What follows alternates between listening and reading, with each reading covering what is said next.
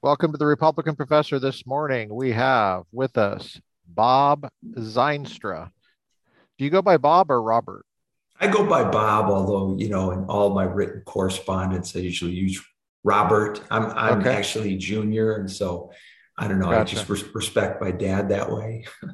well, good morning, Bob, and we have Curtis joining us from Texas as well. Bob is in Texas, and I'm in frozen California. You're freezing here. I got my Navy yeah, watch cap on. Yeah. And welcome, welcome, Bob. Good to have you. Hey, it's really great to be here, Lucas and Curtis. Uh, enjoy your podcast. Um, caught up recently on your JP interview and um, just really excited to be here. Oh, thanks. We're excited to have you.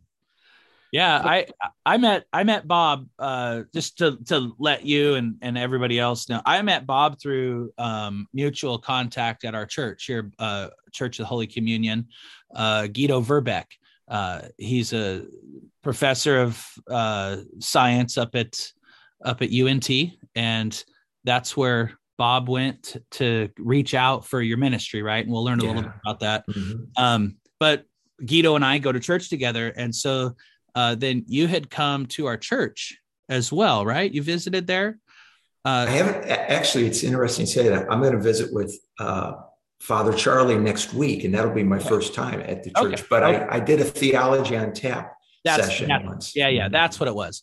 Um, theology on tap, uh, where we get around and talk theology, talk topics at, at our church. Anyway, um, that sounds interesting. So you guys beer. drink beer? Oh yeah, you, you have you do theology and you drink beer? Oh, you can't. I don't think you can do theology without beer myself, but that's just a personal, you know, view. yeah. But we, yeah, we just go. We, you know, we have a we have a keg there at the church, and so we we do a keg party uh, and uh, sit around and enjoy beer or wine, and we have a barbecue, and it's just it's mostly a bunch of guys sitting around um, talking about you know theology and trying to get deep on things, um, how to you know do things in the culture. But anyway, that's that's how that's the context in which I met uh, Bob, and then I found out, oh wow, this guy went to Talbot, and he had we had this shared experience. I just wanted to reach out and meet him, and so I did, and we went to lunch, and we kind of had a we had a great lunch. That was a great couple hours. Sure and, did. Um, so uh, just learned about everything that he did, and that's what I want to talk to talk to you about. So, or have you talk to us about? Sure, I'm I'm um, I'm wide open. Um, it's been a real blessing to be here in Texas for the short time I have, and God's opened a lot of doors for me. So happy to share. Awesome. So, Bob, so, are you in? Oh, sorry. No, no, go ahead. Gonna, I was just going to ask because I don't know. Bob, yeah, yeah. are you in corporate America or are you full time missionary? Okay, tell yeah. me. Yeah, my my full time job is I work for Toyota Motor North America and actually, I have a position in Texas, but my responsibility is global. So hold on, that's uh, I've never heard of that company. What's how do you spell it again? Yeah, T O Y O T A. It's the real uh, Toyota. Uh, okay. Toyota, yeah, Toyota. Motor North America, and you know we used to be in Torrance, California, for the they, sales and marketing arm, but now we're cars. Plano, Texas. Yes, yes. In okay. fact, uh, hate to hate to brag a little bit, but we're the market leader right now, um, even surpassing GM and Ford. Yeah, no. Gosh, wow. I just thought they made trying to catch up. Here. Yeah, I thought well, they made lawnmowers. Yeah, and you know, market leader in California too, Lucas. So you just got to keep your eyes open. You'll see a couple. We drive a Toyota. we are huge fans of Toyota. Thank you. I Thank I, you. I I used to be a bigger fan, but then I lost all this weight. I used to be a lot bigger. Did you? And and and that was good for driving in Toyotas? Um, no, not necessarily. we have a Yaris and uh, oh yeah but yeah. i love that little thing it's it's perfect yeah. for zipping around parking lots and uh, mm. yeah it, that's been a really good car for us we've had a couple of those in our family we've had seven prius in our family uh, obviously we've had a ton of Toyotas. We think that Toyota is the gift that keeps on giving myself, but I probably shouldn't say that because they're not paying us any anything, at least right now. Bob. Bob can have right. Bob can change that.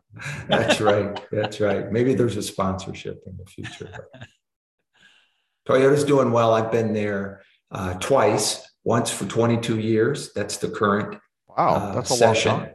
And then I was uh, there launching Lexus for three years, so total of 25 years. I've worked for Ford Motor Company. I worked for General Motors and I worked for uh, three or four marketing agencies while in California. So that's about a 35 year stretch. Wow. I did not, Bob. I I did not know you had that much experience in corporate America. That's that's quite impressive. Yeah, it's it's been a great learning experience. Before I came to Texas, I was in Tokyo for three years, and that was mind blowing in terms of the corporate culture, Oh yeah, societal culture, the collectivism. Mm-hmm. Yeah, yeah, yeah. Interesting. So, wow, and I'm that's... really, really happy to be in Texas. I mean, just the values here match up to mine very, very well. Mm. Tell me your current position again at Toyota. Yeah, my, my current position is I'm general manager of global sales support. And actually, we have an internal brand name which is Best in Town International. Doesn't mean anything to an external person, person, but we're, we're focusing on helping distributors, distributors meaning countries, Malaysia, Indonesia, Vietnam, uh, Peru, right, et cetera, be uh, the best in town for providing service and customer satisfaction. So we bring a lot of our know-how from the US and we export it in the way of consulting and, and best practice sharing and knowledge management around the globe. So my my group sits here in Texas, but all we do is work with global uh, distributors, countries uh, every day. Wow, that's cool. It's great fun. You you did you did some marketing for a time too, right? Yeah. Oh yeah. Um, for Toyota here, just in the states. Uh, for five years, I was head of advertising for Toyota, and Toyota is the sixth largest advertiser in United States, behind Ford, GM, Verizon, and a couple insurance companies um, like Geico. And so, a lot of work to do there to to create meaningful advertising uh, that supports our brand, supports our vehicles, supports sales events. It was uh, great fun. And then prior to that, I had some product marketing as well, setting price parameters and packaging and specs and this sort of thing for certain models. It's been a great career at Toyota. That's cool. Sounds yeah. like you've really been able to uh, infuse your your own per like your your love for people in mm. in both of those areas in, in the marketing and in this part role that you're in now. You know, uh, you you said it really well, Curtis when a person, and I talk to college students about this sometime, when you can find a company where your values fit the corporate values, mm, and not all companies have their corporate values very solid, right? That you can identify. Toyota does. When you find that match, you just got to find a way to stay there. And uh, Toyota's corporate culture is two main pillars uh, continuous improvement and respect for people. Mm. Uh, and so that matches up with me real well. And a lot of us longtime Toyota folks say the same thing. That's that's really cool to know that about mm-hmm. Toyota. That's mm-hmm. cool. You know, it's interesting because I I love I'm a Toyota lover too. I had a Toyota Land Cruiser for mm, forever. Amazing. 76 Toyota Land Cruiser. Drove that thing for 20 years. So it was one of my favorite cars. I got half a million miles on it. I mean, you know, it, it was yeah. just talk like Lucas says, talk about the gift that keeps giving. Mm-hmm. Um, uh, but a huge fan. My my father in law gave us a, a Camry, all all these things. I mean, it, it was wonderful. Um, but but what what as I've as as all this cultural as cultural things have happened, I've kind of been like, well, but you know, I, I don't know. It's it, they're they're not an American company, but I know they make a lot of cars here, and you know, I, I have that. I, I recognize that struggle. Um, but it's really hard it's really easy to look past all that when we're you're cutting across uh i guess nationalist lines really and going after the human person um in the right ways in flourishing ways that makes it easy you know yeah it's so true when when we can help equip our dealers who are sitting in the United States, they're American citizens, they're investing in their local communities. We can help equip them to be best in town yeah. in providing service and support. And we're not perfect, but we try to be perfect. Um, then yeah, all the nationalistic stuff goes away. And then, of course, we also remind people that eight out of 10 cars we sell in the US, we build in the US, in Kentucky and Indiana and West Virginia. Uh, give us that stat again. How many are built in the eight, US? Eight, uh, eight out of 10. So 80% of the okay. cars, trucks, SUVs we sell in the US are made wow. uh, in the US. And when you look at the top 10 uh, content list of the magazines put out every year. This is the top 10 list of vehicles that have US content in them, mm-hmm. right? Not just assembled here, but also the parts were made here. Uh, we generally have four out of 10, sometimes five out of 10 vehicles on that list. And some of the brands that you might think would dominate that list only have two or three. Interesting. Oh. Really poised. Toyota's really poised to to uh, be stable and okay in this in this supply chain issue everybody's dealing with. Mm. Yeah, and you know, to your point, Curtis, it gets back to the values of of the company. Mm. Um, respect for people is not just customers, but it's employees. It's the communities we work in. I mean, believe it or not, our CEO uh, made a statement uh, 55 years ago, and or or I should say, the, the CEO 55 years ago made a statement that was repeated by the great grandson uh, just a couple years ago, who's our current CEO, and it's we exist so we can make profits and pay taxes in the communities that we live and operate. You don't, you don't, you don't hear that from corporate America, but that's part of the ethos of this company. Is we're here respecting people, meaning the people that that live and operate in our communities by paying taxes so we can support the roads and the highways and the healthcare and everything else so i'm, I'm so struck with how conservative that is right just the uh, I, yes. I mean not not not necessarily what it's saying which is conservative it, itself as well mm-hmm. but that a statement was said 55 years ago mm-hmm. and that same statement and value was carried that entire time across time and mm-hmm. repeated again it's mm-hmm. a, it, that's a that's a we call that tradition we call that you know mm-hmm. heritage we call that conserving what yeah. you know, something that was good or is good yeah without a doubt so bob yeah. uh, that was a great interview thanks just kidding Happy to talk on. about ministry if you want. yeah, let let's let's get into you. You obviously are a true believer. I, I feel like I'm I'm just really trying to read you, and you're you're giving the corporate talking points, but it seems like you really believe it. And I guess that's the best explanation for why you've been in that industry for so long, including your current company. Mm-hmm. Um, Tell us about how you got into cars. How did you? What mm. was it? What was the mm. the aha moment that you had where you were like, I want to do this industry?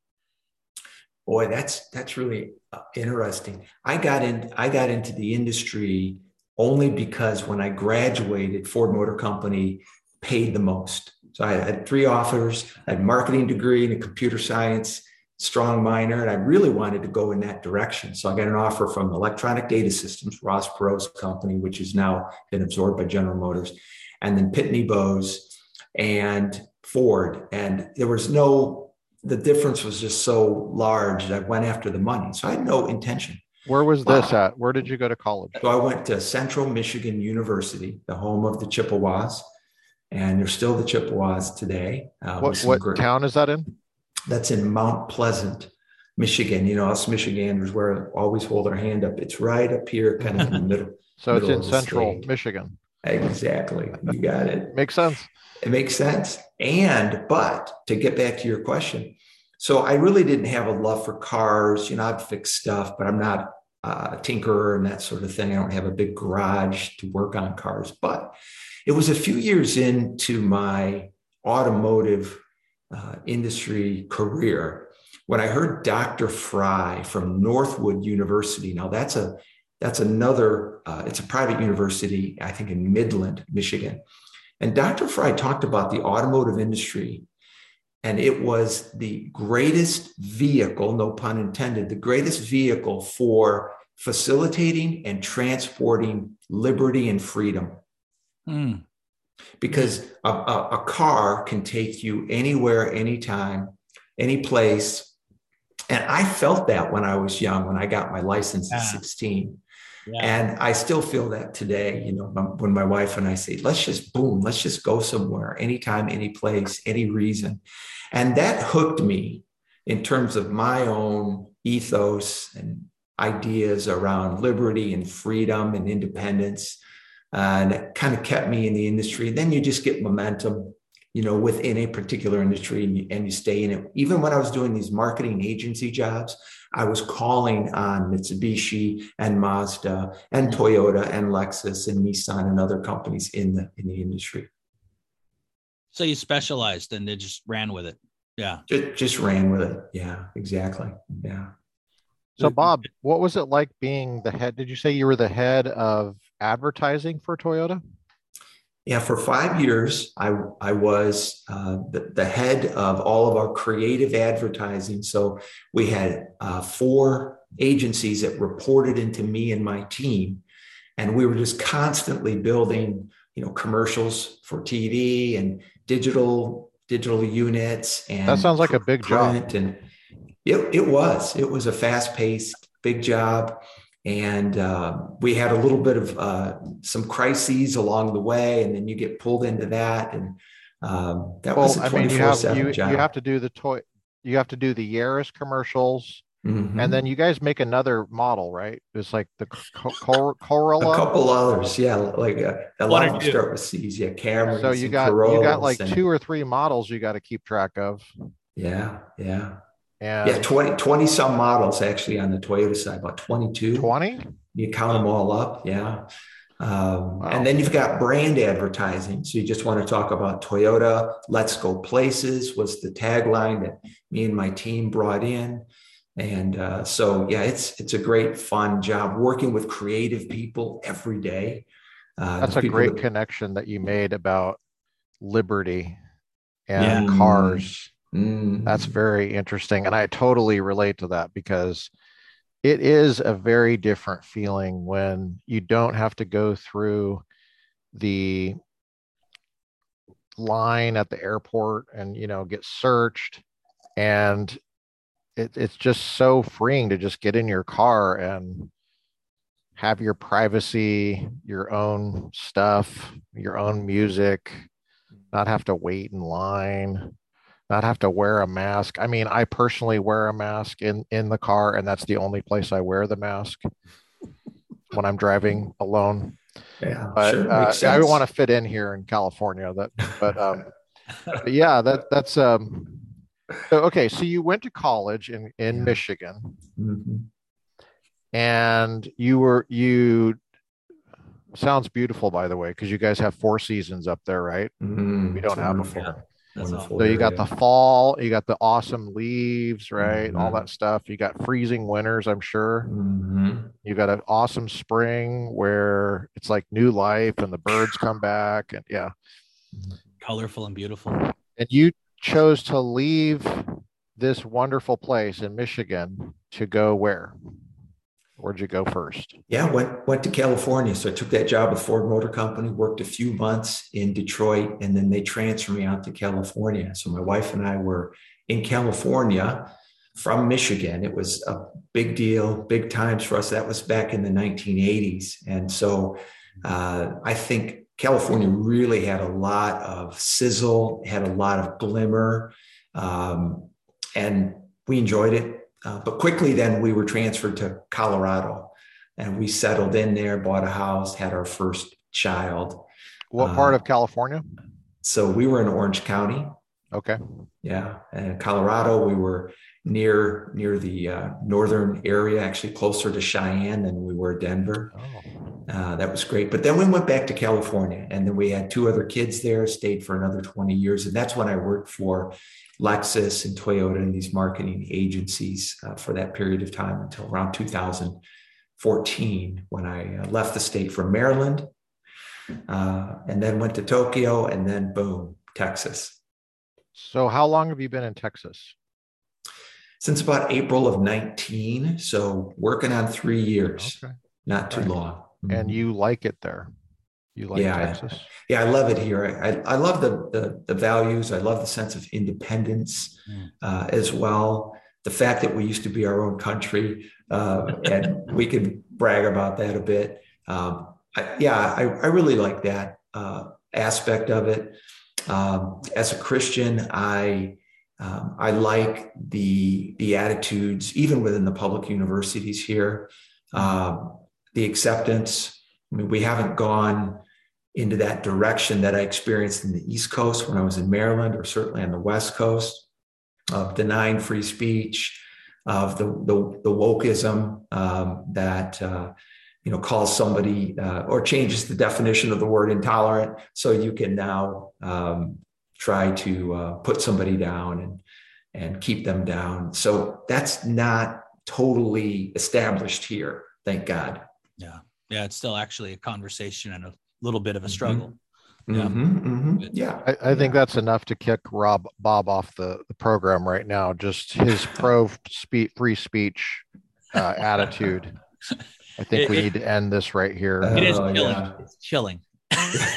Free speech is not something we're for here. Um, oh, I don't believe that. Just kidding.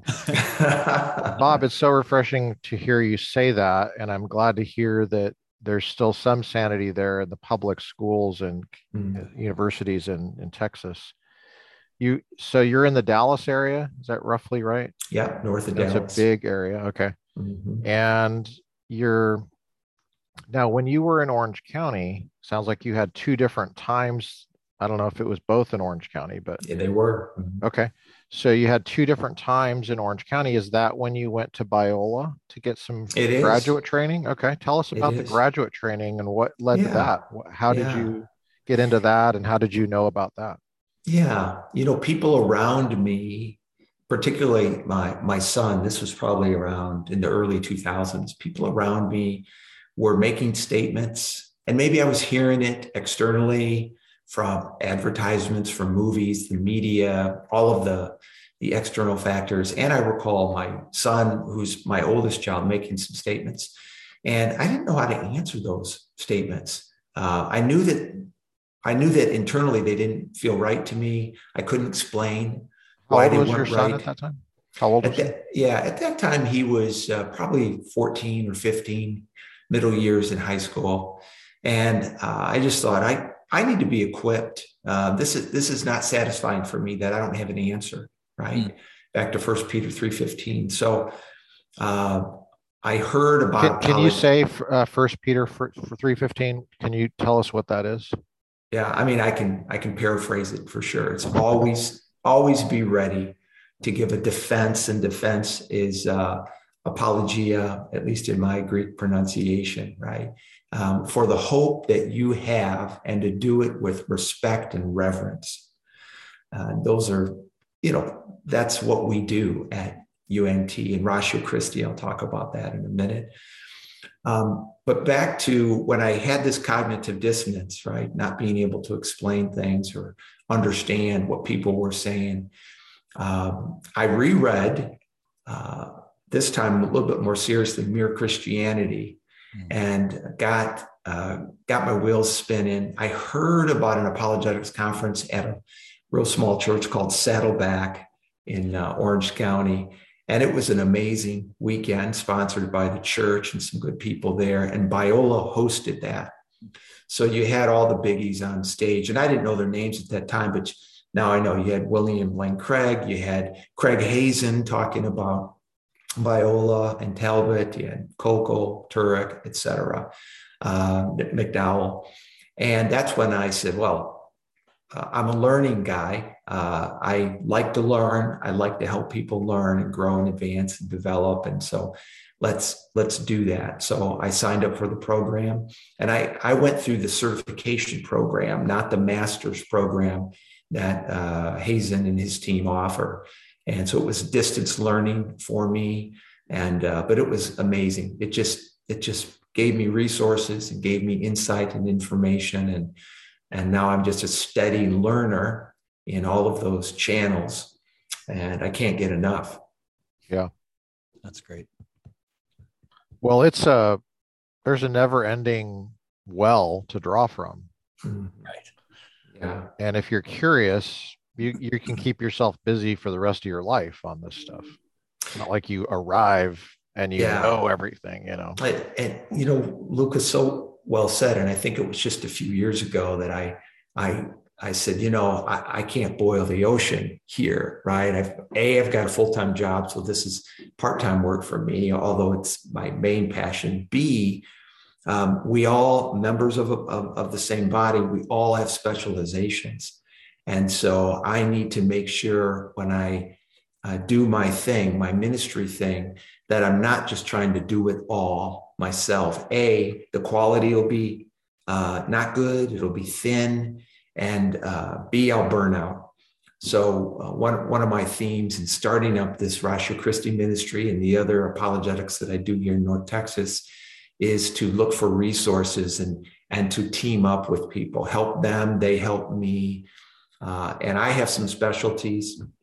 How do you spell it again? Rush? Ratio Christi. Ratio Christi. Yeah, R A T I O space like C-H- rational except for yeah, the first yeah. part of rational it's, it's Latin, Latin for the rationality of Christ and then uh, Christi is C H R I S T yeah okay first part of Christianity basically so yeah yeah absolutely and and actually just while I'm on that the the Ratio Christi mission statement it's a national organization um, it's a global movement yeah, we have our, our basis here in in the US, but actually the, the head of Ratio Christi International just lives 20 miles from me. So it's a global movement that equips university students and faculty to give historical, philosophical, and scientific reasons for following Jesus Christ. So, yes, we work with students. We work in uh, some cases with professors on campus. In some cases, we work with high school students, but it's generally around the university setting. Yeah, that's very cool. That's very mm-hmm. good.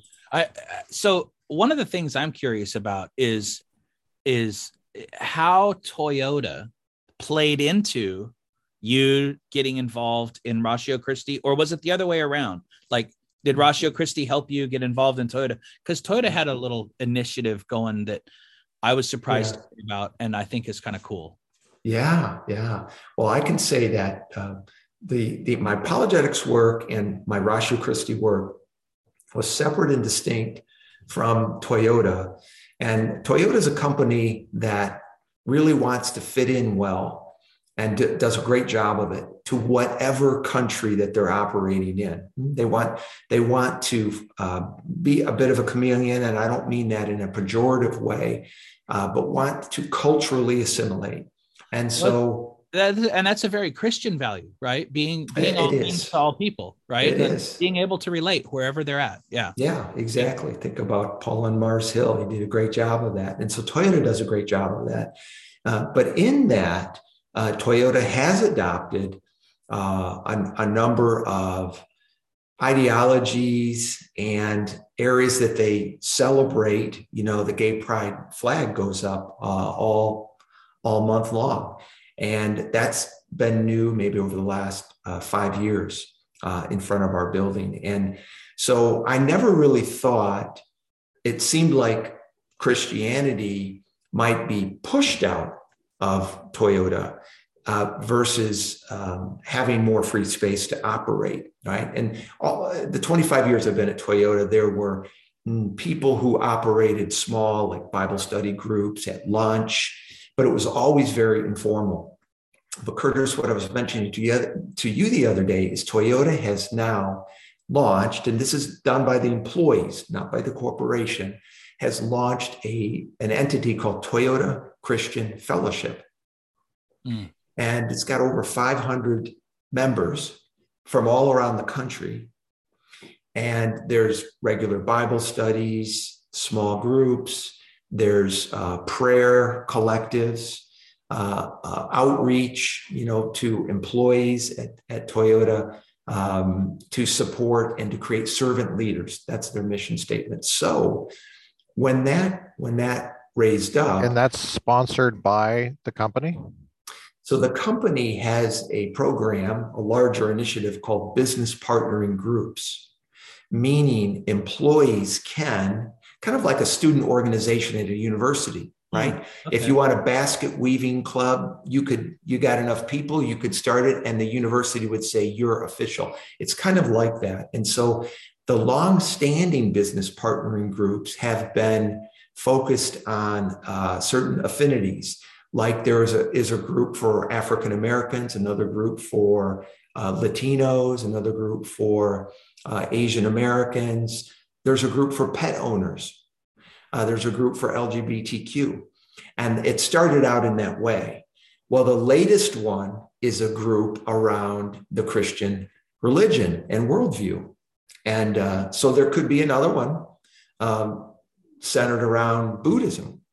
Yeah but but this one is there. And back to Curtis's question, um, there's there's now an apologetics group that's going. Didn't start with me, um, but I've can now connected into it, and I've offered to help support and teach and be a member of that uh, group and community. So just awesome.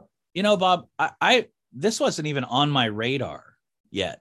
Um, but the more I've, but I've, I've been think since we t- since we talked, right? I've, mm-hmm. I've just been chewing on this, you know, mm-hmm. like a cow, chewing it, spitting it up, and chewing it yeah. again, and trying to think through that because it goes against what I think a lot of people, not against, but but it's just it's there's some cognitive dissonance around it for sure, right? Like, mm-hmm. how, how do I how do I process this? And what's fascinating to me is this is really Toyota is taking a step past what you see in all these other uh, large multinational companies like like the social media and all this where they're they're putting putting their like one ideology above, uh, uh, in front of all of them right? And toyota's saying you know what? We need everybody to be successful. This is bigger than any one group. And i mean I, I wouldn't, you know, I would yeah. never promote socialism. But if Toyota had a socialist group and a capitalist group, like they have in their worldview of how people come together and get things done, that would still fit there too. It seems. Yeah. The, the business partnering group has specific criteria. It has to relate to, you know, uh, supporting the business needs, supporting employee needs as well um, and there's three or four others.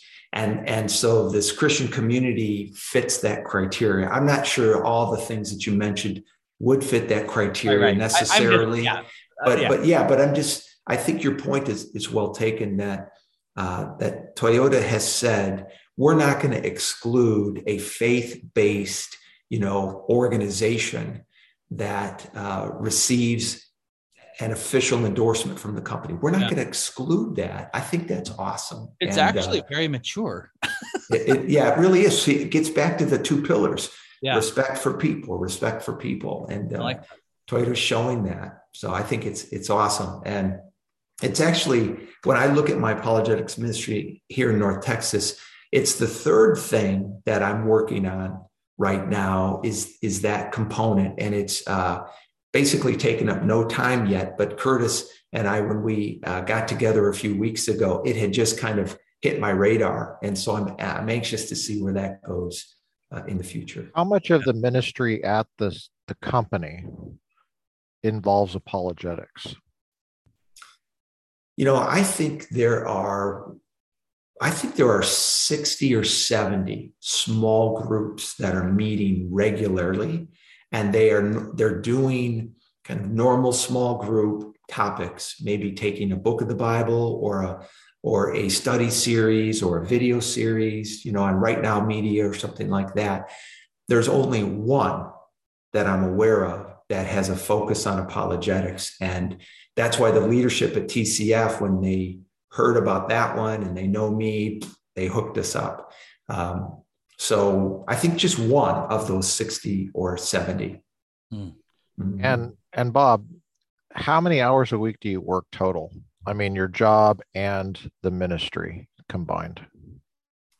Oh, you know, generally I'm a you know doing one of those two things from say 7:30 to maybe 7 p.m., 7:30, something like that.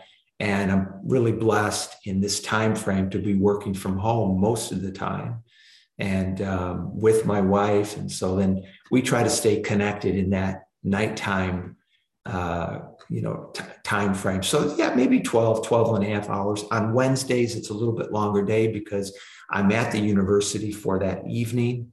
Um, last friday i was there in the afternoon to do late afternoon to do some tabling you know so but yeah i try to get a lot done in that time frame so your work with ratio christi is primarily on campus on, on a college campus not at the toyota corporation that is correct. correct. Okay. 100 percent at the campus or virtually. Like I run a book club. I think I missed that part. Yeah, yeah. So let me describe that. Uh, so Ratio Christi, I got involved with them in Maryland. That's when I came out of Biola. I knew I wanted to apply uh, my new knowledge and my growing knowledge. And uh, I'm a good facilitator. I'm not an expert in any area. Uh, I like to say that I, I mostly swim in the in the shallow end of the pool, you know, and lean on others uh, for their expertise. Uh, but I knew I had to apply this, and I could do that. Uh, and so I got involved at University of Maryland. Ratio Christi had a pretty pretty extensive application process and approval process. I was impressed with that. Right. Um, what did I know about theology? What did I know about apologetics? What what was my creed? my Christian creed. And then based on all that, they approved me. So now I'm at University of Maryland for about only a year before I went to Tokyo. As I'm in Tokyo, I'm doing some Ratio Christi stuff, but it, it uh, wasn't, that's not the right environment for it. And I knew I wouldn't be there long, but I was planning on coming back to North Texas and UNT did not have a Ratio Christi cha- chapter. So my wife and I kind of figured out we'd live close to here and and the Toyota office. And uh, then just doors got open for me, and it was truly God's providence. I met Guido Verbeck, and he gave me names. And I'm a sales and marketing guy by nature, so I'm, I, can easily call people and ask them for a cup of coffee and their advice. And the next thing you know, people are just helping because th- this environment here in Texas is very conducive to people like me wanting to bring this sort of uh, truth seeking message on the campus. And uh, so, yeah, so what do I do then? Every week, uh, I either teach or bring in a speaker every Wednesday at 7 p.m. I've teamed up with a local ministry that is uh, right on the edge of campus. They have a facility right on the edge of campus, and we meet there. It's actually a former fraternity house. Uh, so it's got a stage and everything where they used to have bands playing. It's really an awesome venue. And uh, that's every Wednesday. But of course, I need to recruit speakers to come in, set in a uh, schedule, do the tabling because we're a new group and get ourselves known and, and fam- uh, familiarize ourselves on campus. Uh, and then we're doing one all campus event per semester. And we're going to do that March 30th with actually Institute for Creation Research. They're going to come up as uh, and do a presentation called um, Adam, period, not apes. And so, you know, you see the the uh, the topic matter there, and we're going to pull in a larger group of a couple hundred uh, people, God willing, uh, so that's what I do on a regular basis for Ratio Christi and just keep that running, keep that running. I've got a couple speakers lined up for the fall already. And I'm just, you know, I'm a business person. So I'm thinking about my supply uh, and my demand and trying to manage those two things at the same time. Very cool. You got a lot on your plate. yeah, you know, uh, I, I do, but I don't, I don't, my wife says that occasionally to me as well. And uh, I, I take the cue from her to, to balance it out. Uh, but like I said, there's so many resources. If you try to do it all yourself, you're sunk. You might as well be a hermit and then you won't do a good job and the students won't want to be around you. Um, so I've been sounds really like your skill set is, is bringing people together. Yes. Would you yeah. say that's fair? Yeah, absolutely. Facilitating, collaborating, it is a skill set. And I'm using it in this way. Um, and I get a chance to teach, you know, maybe every fourth or fifth time. So that really uh, helps me too to learn because when you when you teach, you learn, right? And practice my own skills at being an apologist who's winsome and who's inquisitive and not dogmatic, right? So um, all those things are, are learning learnings for me as well. Mm. It's it's a hard thing to learn how to say I'm sorry really well. Or did you mean yeah. something else by apolog, apolog be an apologist? well, you know, sometimes you have to say that. I misunderstand? oh, I, I, certainly have found myself saying that more often than not when You're I say apologizing a lot. When I, I say something in a meeting, something. but yep. it's as you know, it's the defense in a in a philosophical way, right? Of of uh, uh, the faith. In fact, you know, the easiest thing for me to say to a student to explain what we do, because our target is someone who identifies as a Christian, but they don't um, they don't really have it together to answer the tough questions. So I'll ask them. So tell me, why are you a Christian? And boom, they'll quickly go to, well, I was raised in a Christian home, and my parents are Christian, my grandparents were Christian, or my grandfather was a pastor. Um, okay, well, then why should I be a Christian? Well, you know, because it helps me and God. I, I was tabling last week and asked somebody that question. You know, God will do things for us, He'll help us out. Is that right? So it's kind of the big vending machine in the sky, right? The big daddy in the sky. Um, and so, uh, if those two questions can't be answered well by someone who identifies as a Christian, then I say, hey, the answers to those things are in Ratio Christi. If you know, stay with your other group. You need that other group, camp, uh, you know, Cru or InterVarsity or uh, some of the other uh, campus groups. Stay with them because they're a great community for you. But attend our sessions as well and uh, whether Zoom or in person, we're going to teach you things that help you be that uh, apologist, that First Peter 3:15 person who can give a defense or give a reason for the hope that is in them. If you can't give that reason on the campus, then you're really going to be sunk. Can I ask you a question? Oh, sorry. Go ahead. I was just going to say, if you can't give that reason, it, it's not just about reaching others. It's it's it's about you. Mm. You know, you'll start there yeah because we need that hope we uh, you know kindled and and we need those to lean on those reasons for our own faith so true so true uh, i think about um, Hillary Ferrer, if you know Hillary, she's uh, one of the main authors of Mama Bear Apologetics, the book, and now the website and the speaking series. You said Hillary, and my blood pressure went up, and then you said another and I was like, "Oh, thank."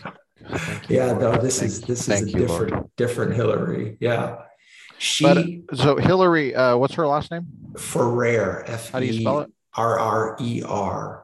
Oh wait, uh, did you say Mama Bear Apologetics? Mama Bear. Oh, I follow them. Oh yeah, they're great. Yeah, yeah, yeah we, we awesome. talked about when we were together at lunch. I was like, oh, yes, her on. That would be great. she's she's amazing. The rest of idea, her team, Curtis. yeah, they're they're amazing. But she did us a great service by talking to our students, actually kicking off the semester, and she was talking about emotionalism but to Curtis's point, she talked about the value of apologetics in her life. Mm. You know, before she could ever extend her faith out, she she went through a period of doubt, and uh, apologetics helped her secure and and uh, found you know create a foundation and ground her faith really well and now she's off and running so yeah without that and to your point curtis a lot of those students who identify as christians they are fence sitters right mm-hmm. now. Yes. They don't really even know if they should stay on the team. Yeah. And so, so a lot of what we do, maybe 70, 80% is giving them answers. And then we give them opportunities when we table or we do ministry on campus uh, to uh, you know extend that knowledge uh, outward and the rest of their lives frankly yeah it, it's a apologetics is like a gateway to discipleship you know? Oh bingo bingo. Well it's, said. what what's blowing my mind about this conversation is you have a businessman. You're obviously very good in the corporate world corporate but but the corporate mentality the business mentality and the business training is I think I've taught in business departments for over 10 years and um, I come from a family of entrepreneurial spirit and um, my grandfather owned uh, started and owned a, a, restaurant chain all across the United States. Um, but like what you, you were saying about the chameleon, that is that gives me anxiety when I hear that. I mean, I know Curtis had a different reaction, uh, and to some extent, it is true that Christians are sort of like that. I mean, it's good mission mission mindset to be a kind of a chameleon to a point, and I know that's what you meant, Curtis, but but just to per- push that in a little bit more, to be pro speech, free speech at this window of time, because in this area that fits the culture is not to be pro speech free speech. That's that's not to have the principle that it doesn't matter if it fits with the culture we're pro free speech. But at the same time if you're a business the whole point of the business is to create profits to create a good product and and make people happy and bring value. to, to bring profit to the company. And the business mindset that so many believers have uh, like what you said what you know how they relate to god what what's the point of relating to god? Well it's it's like a business relationship. I'm developing i'm networking I'm networking with god you know he can eventually get me something. Hmm. and that's that's just not a firm like just like with the free speech it's not a firm foundation going forward. So what you're doing is it's interesting. I mean you really do have a firm foundation. You personally i'm talking about. You you're bringing that firm principle there in business culture. And you're also bringing it through your ministry uh, which is what we need to to flourish i think. It's the best i think it's the best ultimate place something that respects people really does respect people not just to fit in because fitting in might disrespect people right I mean, we've seen that. yeah. But in history, we don't have to list all all those out, but but to have that vision of how people flourish, right? We're created in the image of God, bringing ICR in, uh, helping people answer those questions, uh, being ready to defend the hope with reverence mm-hmm. and gentleness and respect, mm-hmm. and uh, that is that's really exciting for me to see that a business person like yourself decided I'm I need to be more equipped to bring the conditions for flourishing and and and healing and growth uh, into the not only the business world but also what's pumping out all our future employees, which is the campus culture. Because those are the future CEOs, those are the future team leaders, supervisors, line employees, managers. And uh, how can we support you? What's your website? How do we how do we find out more information about how to get involved? You're in the Dallas area or where uh, whatever city you're in. Well, yeah, thank you and you know ratio christi again spelled r-a-t-i-o c-h-r-i-s-t-i dot org. We'll link that. Yeah and we'll link the, whatever you want us to link. I'll, I'll, I'll send you the specific link for university of, of north texas as well. If anyone wanted to uh, you know even $25 helps me buy pizza for one of our meetings. And the more food we have and the better it is that's really more, good the more people try to come, you know. Um, but I'll give you both of those links. And uh, and and then the but the ratiochristi.org website, people can find out more about this organization that is ready for them. And we have about, I think we've got about 170 chapters right now in the States, but we want to get to a thousand. And so we're on an aggressive growth pattern. I'm not responsible for that, but there's other people that are. And so if if you're a person like me, and I think that's what I really like, Lucas, about what you said. If you're a person like me who has a heart for obviously for loving God and then loving our, our fellow man, And that fellow man, my my passion happens to be for this for the student. I think they're fun to be around. I think they're engaging. I think their brains are are just kind of finishing developing. And so what a great opportunity. So if you have that same sort of passion, then RC is a group that can just help you facilitate directing those passions mm. in the right way. Even if you come into a chapter, and I've had two or three people now in my two years who've just come into my group as adults and they're watching, they're learning. One of them went and started his uh, own chapter at TCU, and others are are learning and now they're doing more at their church you know like an every sunday kind of apologetics group. So um, we can support each other that way. And rc is a great platform with resources and stability uh, and an infrastructure.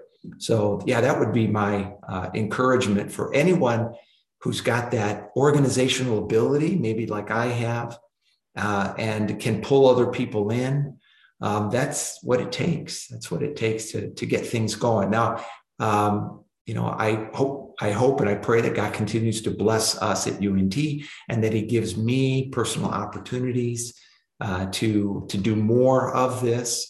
Um, but God's going to lead. We just stay faithful, and, and, He brings His Spirit into play, and He knows where we're going to need to go next. You know, whether it's a, a topic or whether it's a um, new ministry at a new venue. You know, we'll just. Yeah, I was going to say, how do you pick the topic? Like, is it just mm-hmm. something that's on your heart personally, or are you hearing back from people? Yeah. How do we know that we're that we are created by God, mm. you know, or something? How do you? Yeah. So I again using this sort of business background, I, I think about my customers.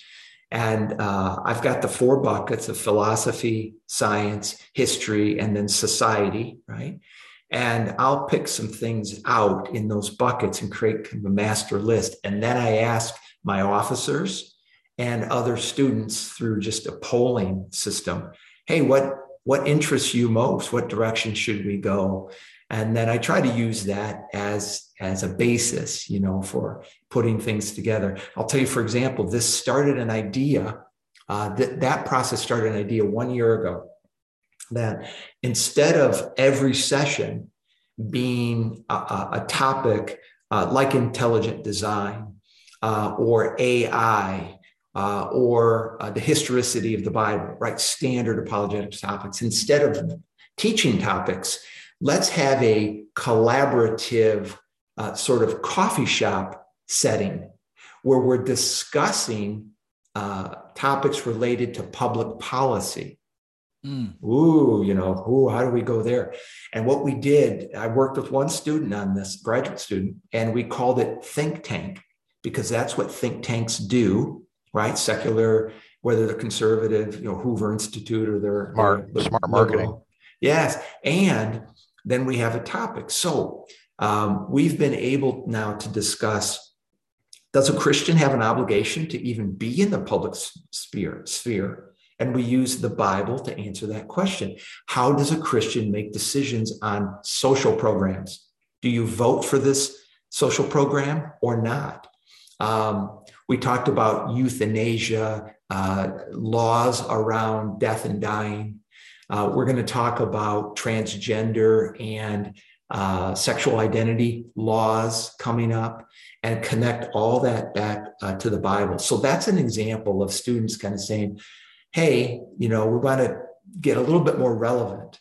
And so we developed this series, and and uh, and I teach that, and I have a lot of fun with it. I bring a ton of resources, and obviously from others, but I know yeah. Lucas is kind of drooling a little bit about those kinds of ideas because that's what he that, that, that he loves that, and and he's really oh. he's really good at well my bringing the law into it. My yeah, it's I have a weird background. Uh, Bob. I don't, I don't think maybe you don't know. I don't know, but I my yeah. taught philosophy for over 15 years uh, from well, I've taught actually from K through 12 uh, through through the university system. Um, so I've taught 185 college and university courses. A few of those have been on high school campuses. That's why I say K through 12. But um, mm-hmm.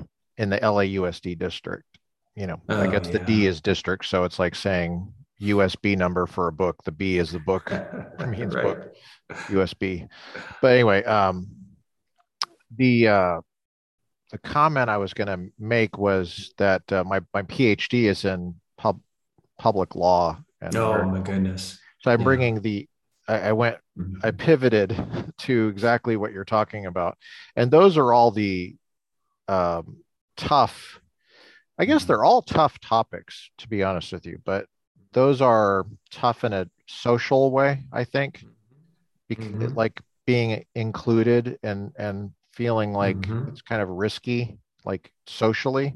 Yes, yes. You know, um, to. And, and I'd also say to add to that, so it's Think Tank is the series name, and the subtitle is Christian Civil Civics. So that's that's our emphasis, right? Uh, Christians in a civic way, but doing it in a civil manner, which is not present today, right? So teaching that through each session is kind of our goal. I can see how that fits with Toyota too, the the corporate. Mm. Yeah, that's good. I mean, civil society. Respect. I'm a, I'm a big fan of civil society. I think it's. I don't want to see it disappear. If you know what that word means, it's a technical word in political science, like in American politics. Civil society. Civics I would refer anybody who wants more on that, a deep dive on that, to Alexis de Tocqueville's Democracy in America. He talks a lot about civil society. He came from France in the early 1800s and just observed the phenomenon of America. And he talks about civil society and these voluntary organizations that show up where people get together and they the government didn't make them do it. They just spontaneously had an interest in mind to, together. And and of course being civil is part of that. You can't make that work unless you're nice to each other no you know it's like a bowling league or it could be mm-hmm. it, it, could be uh, you know i mean you name it you know mm-hmm. any number club. of things sure absolutely shooting club mm-hmm.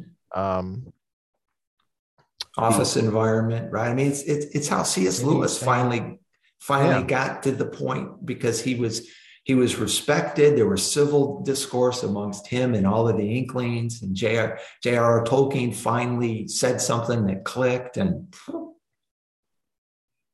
well, and having a flourishing civil society is, I think, I think de Tocqueville caught mm-hmm. this is that that that's the magic of America. It's not it's the government has a had a remote function mm-hmm. for people back then and the the larger and more obtrusive government gets as as um, the American citizen kind of shrinks into a dependent, governmentally dependent person, uh, the the civil society is choked off i think. So it's great. What you're doing is is awesome. Uh, i wanted to make one more connection which was um, i'm forgetting what it was at this point but um, let's see if i can remember what it was well maybe it wasn't that important to talk about but um, yeah so we have you have ministries all across the United States, and they're primarily on college campuses. Is that fair to say? Would you say, Russia? There's a there's a segment that is uh, focused on high school for someone that's got a, a, burning desire and passion and opportunity to do that. And then there's also a segment that's focused on the professors in the oh, university. Wow. That's strategic. Because if yeah, if we can get uh, their hearts and minds, uh, and even to teach them just how they yeah. can practice their Christianity and free speech, you know, it's important too. How how's the funding work? That, that's that's one of. I had two questions actually. The fund yeah. the funding can let's say you're local and you want to only support your local mm-hmm. chapter. I don't know if you call it a chapter, but yeah, we do how do how do you make sure your 25 bucks for that pizza goes to that exact mm-hmm. ministry yeah yeah so there's a couple different pathways you go to ratiochristi.org okay. you can say donate you type University of North Texas and then you go to that specific and it, and it tells you, uh, or just use the link. Like I'll send you the link. Okay. Um, but in addition, uh, you know, I, I, contribute to the overall ratiochristi.org because that pays for the organization as well. And um, then e- each person, like myself, I'm considered a chapter director. And I could, uh, if this was my full time ministry and uh, you know, I needed income in order to support that full time ministry, then I would recruit sponsors and then they would contribute directly, you know, to me through the UNT chapter. So there's all those avenues directly. I happen to be in this part time, I have the full time gig. So I don't ask for contributions for me, but just for the students, for fees for conferences, uh, or food or signage, posters, things like that. So there's all those different ways to manage it. Cool. And the other thing I remembered was mm-hmm. the comment about quality. Mm. And I, so I was going to ask you a question, but I didn't want it to be misunderstood. Mm. I was going to ask you how many people you reach. And I, I wanted to mm-hmm. qualify mm-hmm. that sure. because I think I don't like it when people go right to the numbers because mm-hmm. that quantified way of measuring quality, I think, mm-hmm. is flawed from the beginning. because then, if you're just asking about numbers, how many people you reach, how many people attended, uh, you know, this and that, how much are you rate? That that kind of sidesteps the quality issue, right? Mm-hmm. Because peop, every person is valuable to God. Mm-hmm. Yeah. And everybody's made in the image of God. If you reach one person, mm-hmm. uh, the Lord looks at that the same, I think, as if you reached a thousand people.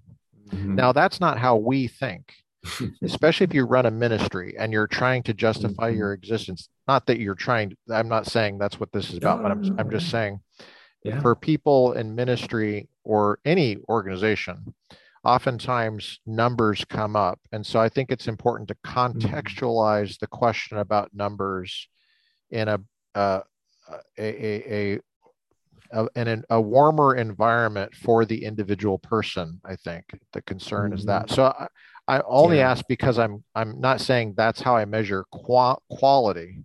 Yeah. Um, I'm personally more impressed with high quality apologetics to 10 people mm-hmm. than I am milquetoast watered down to 100 people.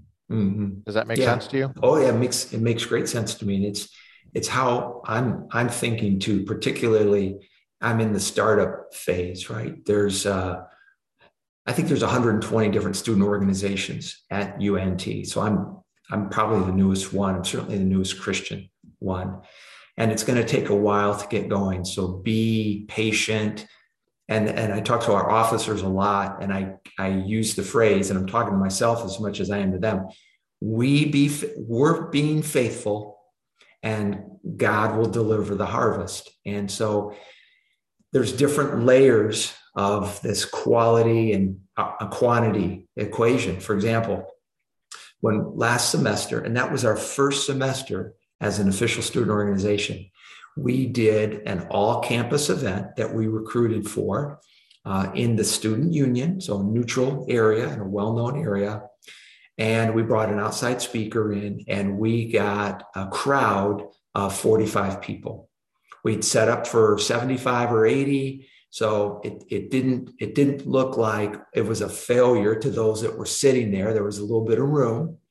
And, uh, Can I ask how many of those 45 people, how many of those people were created in the image of God? I just got to, yeah, yeah, I want to exactly. get the numbers. Yeah, exactly. The demographics. Think, uh, as far as I could tell, all 45 were humans created in the image of God. Yeah. And, and okay. so 100%, you're batting 100%. 100%. And, and then furthermore, to kind of go down the scale, when I sit at a table with one of my um, officers or students, and we're now greeting people as they're walking in, which we did last Friday. They're walking in the student union, and we're saying, "Hey, have you heard about Ratio Christi?" Or we put a uh, we put a question up, you know, Um, answer the question and get a snack. And the question is, what do you believe about God? And now we get some conversations going and we get a chance to promote. So, so now there's another 20 or 30 people. And, you know, just from a, you guys probably know Greg Koukl well. Greg says, you know, our, our job is to garden and drop a pebble in their shoe. And, you know, the, the person that I talked to at the table, I might see them again in two years and they remember me and they've connected on a few things and they've joined our GroupMe. And so they've seen some of this. So it's just hard to know what's happening in this garden. And then our weekly meetings is more focused and intense. And the size of, size of our group has been as large as 17, but no larger than that, and as small as like five. And when the five are there and I bring an outside speaker, you know, I get a little pit in my stomach, right? Um, but I try not to let that uh, impact me because I know those five are really being blessed and enriched. And our mechanism is we record everyone, whether it's a live person or they come in on Zoom, we record it, we put it on a YouTube private channel, and then I send that out. And I get a few views on those. Uh, and then finally, going deeper in the funnel, my officers and I have a great ability to go go deeper together.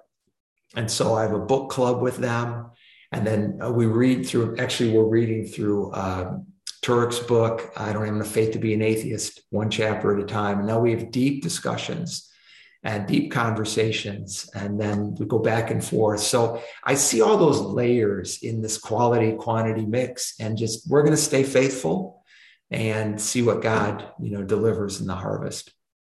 You know, I I, I want to say I really I really like that. I mean, that's just that that speaks. I, I don't know about you, Lucas, but that that speaks to me in what Lucas and I are doing here.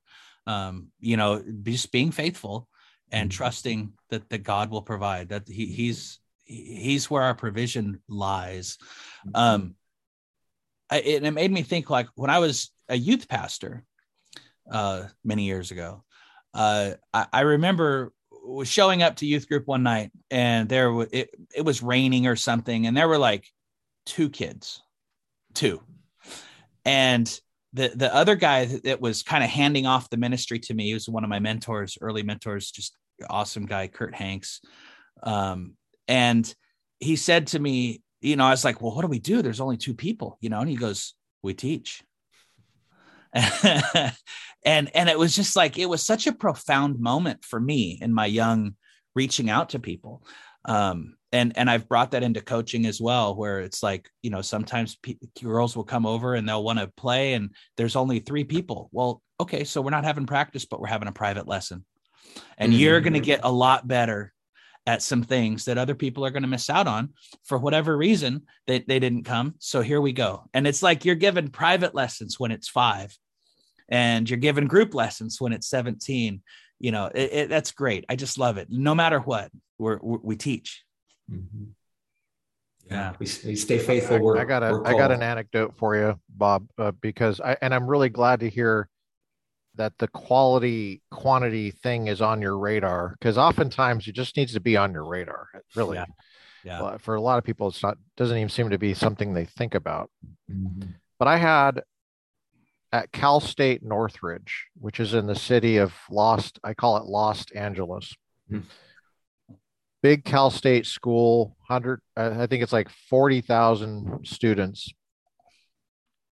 I had a Saturday class. Biz, uh, no, no, it wasn't business ethics. It was, um, it was logic. Yeah, it's logic. And it was, um, I think three people signed up for it, which my normal class is a full classroom, you know. So it was a little odd. I was like, hmm. And I showed up. I actually didn't check the uh, roster before I drove up there from Orange County, but I showed up to class, and the class, the campus was kind of empty on Saturday. I like teaching on Saturdays, to be honest with you. It's just kind of the the traffic is easier. It's just easier. So I get up there, Nobody's there. Then I'm like, huh, do I is do I still have a class? I'm thinking for my paycheck, right? um, it's all about the money for me. Bob. To be honest with you, just letting, I'm that's for you. I'm going to edit this part out, but it's really for me. It's all about the money. But anyway, uh, I check my roster there in the classroom computer, and I see there's only three people, and no none of them are there on the first day of class.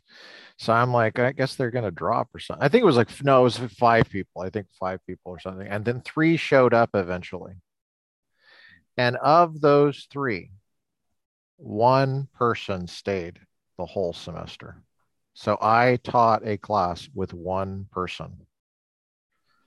And I, that semester, I had to really process the quality quantity thing in my mind because I had to deal with my own anxiety about pay and money. And Cal State let that class go. And I don't know exactly why. I have a feeling it's because it was a special schedule and they have some kind of policy on reaching under you know people that work full time i don't know what it i didn't ask it's not like i was going to ask who knows why they maybe it was an uh, accident. But anyway, this kid's dad was Mel Gibson's personal assistant.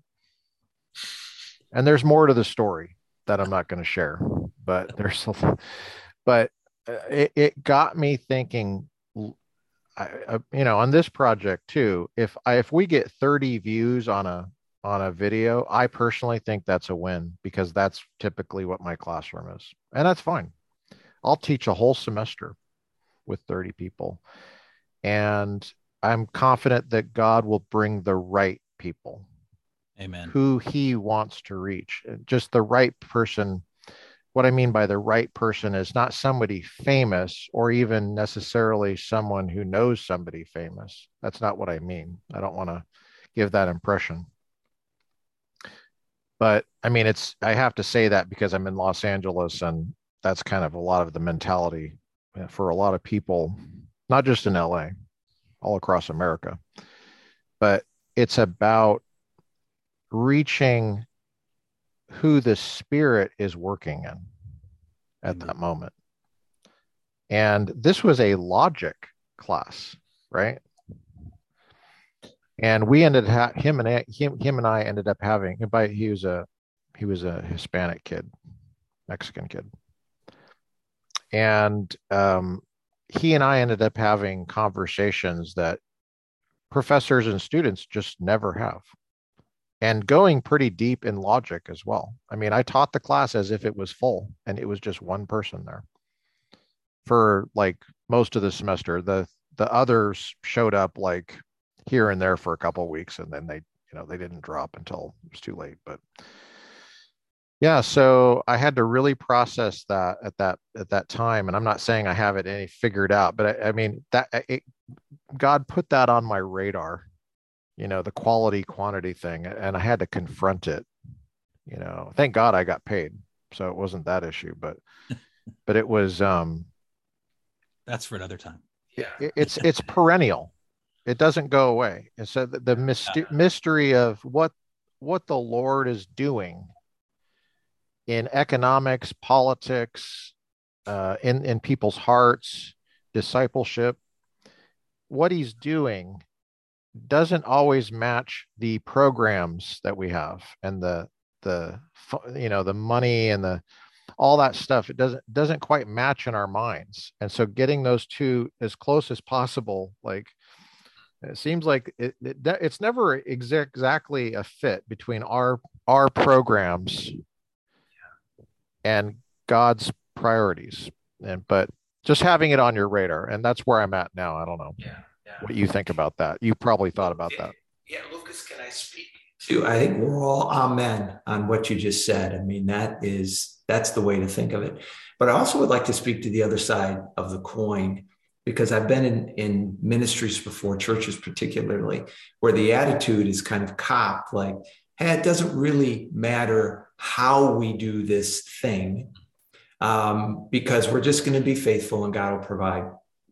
And for my ministry, and then for other Ratio Christi chapters uh, that I've been involved in, if we if we we have to balance, right? It's two sides of the same coin. We have to balance this quality quantity thing because if if we don't see fruit, then maybe there's some actions, some countermeasures that the Toyota speak we would take and that we ought to take.